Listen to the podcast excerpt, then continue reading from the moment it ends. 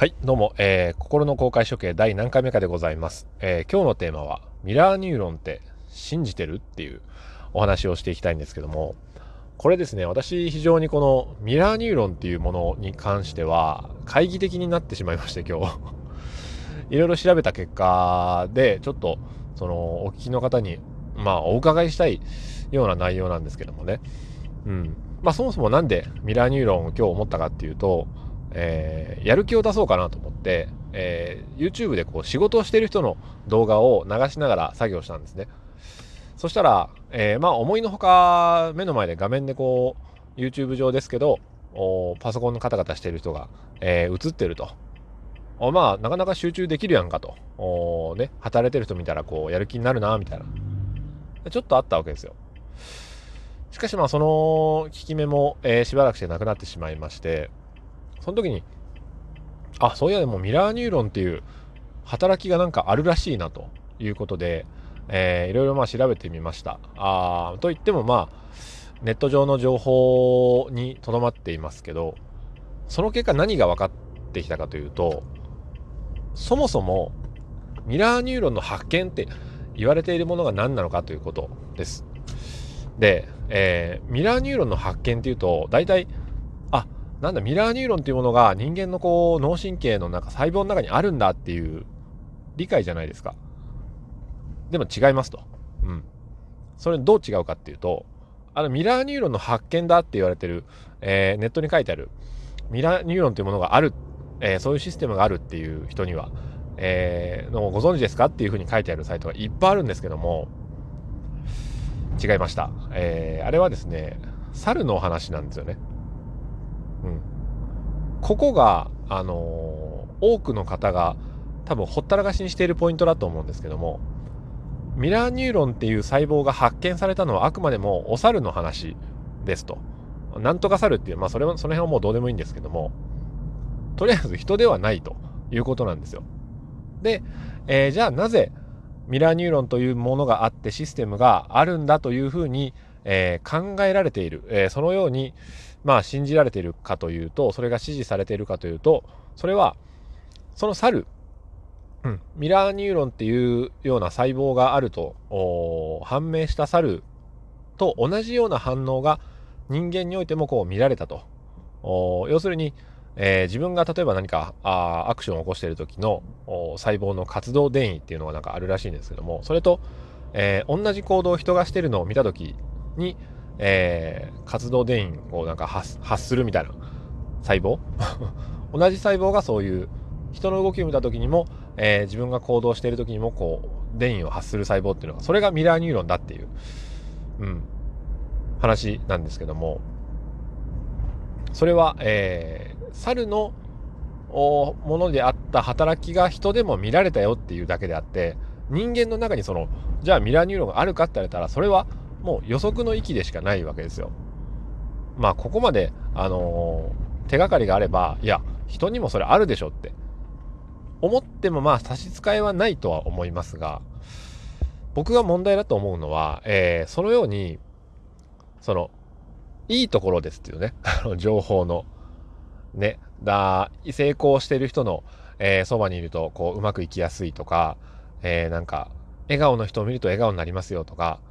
そういった経験がありませんかっていう、えー、ことと、ミラーニューロンというものを、まあまあうまいことこう結びつけていると。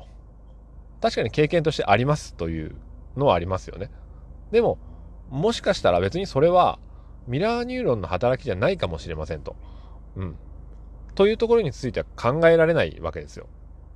もう何でもかんでもこう当てはまるものがあれば、あ、これミラーニューロンの働きだこれを生かしていけっていうふうに考えるところが問題なんではないかなと思いますが皆さんはそのミラーニューロンについて、えー、どのようにお考えでいらっしゃいますでしょうか？うん。ここまでをお聞きになられて、いや、あなたバカじゃないのと。だって、いろんな研究があってミラーニューロンって、えー、お猿にあって、人にも、まあ、同じような効果が、えー、見られてるんだから、あるでしょって、うん、いうのが多分大体の方だとは思うんですけども私はその証明できないと思う思うんですよねそこが。うん。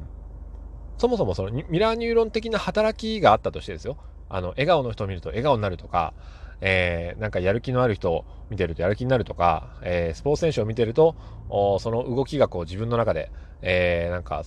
トレースされて、えー、ちょっとこううまくなんかできるようになるとか、そういう風にまあ、要は使いたいわけですよね、人は。うん。でもそれっていうのは、果たしてミラーニューロンの働きなんだろうか、本当に。っていう風に考えるとですね、うん、完全にイエスとは、やっぱ言い切れないじゃないですか。うん。例えば笑顔の人を見て、あ、笑ってると思って、その笑っている人の、おなんでしょう、顔を見て、とっさにまあ反射的に笑ってしまうっていうのは、まあある意味反射とも言えるわけですよね。うん。その反射の中で何が起こってるのかっていう。例えばもしかしたら、あ自分の中にある、なんか笑顔を見た時には、こう、笑顔になるみたいな、な体験が、まあ、あったとするじゃないですか。うん。それを一瞬のうちになんかこう、思い出して、えー、反射的に笑ってしまうっていうことかもしれませんし、だって、そういうのって、あの記憶のシーンでよくあるんですけど、記憶するのに語呂合わせを使うじゃないですか、例えばね。語呂合わせを使って覚えてるんだけど、そのうち、あの、語呂合わせを飛び越えて、パッと出てくるようになったりするわけですよね。うん。初めの頃は、あのー、なんでしょう。奥さんの番号、電話番号とかを語呂合わせで覚えてましたけど、最近その語呂合わせを、えー、しなくても思い出せるんですよ。ということは、人間のその感情とか、えー、そういったそのミラーニューロン的な働きにおいても、もしかすると、その自分の中に蓄積されている何か、何か分かりませんけども、何かっていうのが、その視覚視界から入ってきた情報によって刺激をされて一瞬のうちに、えー、それがこう身体的なあフィードバックが起こって、えー、体とか筋肉とかそういったところに、うん、刺激がいくのではないかなと。まあ全然あの説得力がないとは思いますけども、まあ、大事なのはその仮説じゃないと。どこのページ見てもあの、ミラーニューロンってご存知ですか？とか、えー、ミラーニューロンという脳神経細胞があるのを知っていますでしょうか？これがミラーニューロンなんです。これはミラーニューロンの働きと言えますとか、えー、子育てにも使えますとかね、えー、ビジネスに使えますとか、あ成功しますとかって書いてありますけど、じゃあ、あなたはそのミラーニューロンの何を知っているんですかっていうことを聞かれて、いや、こうこうこういう理由でミラーニューロンというものが人間の中にも確実にあるんですっていうふうに言い切れる方は多分ね、あの、9割8分8厘2毛ぐらいはできないと思います。その証明は。証明できないけど、そういう、えー、言葉を使ってるわけですよね。うん。それってかなり危なくないですかっていう話なんですよ。うん。じゃあ自分の子供たちが、えー、将来、まあミラーニューロンというものについて、情報に触れた場合に、どのようにアドバイスするかって。あ、まあ、あるよ、それ、ミラーニューロンって。うん。使いこなしていけよっていうことは簡単かもしれません。もし、もしね、あるとこう信じて、えー、行くことも一つの手ですけども、ちょっと待てよと。お前、ミラーニューロンあると思ってんのっていう質問をしてあげた方が、これからの子供たちにとってはいいんじゃないかなと思うわけですよね。うん。という、まあ、意味も含めまして、あの、情報との付き合い方みたいなところでですね、えー、今日はミラーニューロン本当にありますかっていう話を突発的に、えー、してしまいまして、あの、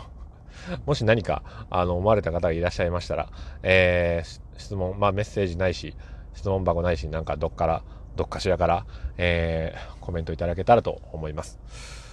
それでは、えー、今日もありがとうございました。さよなら。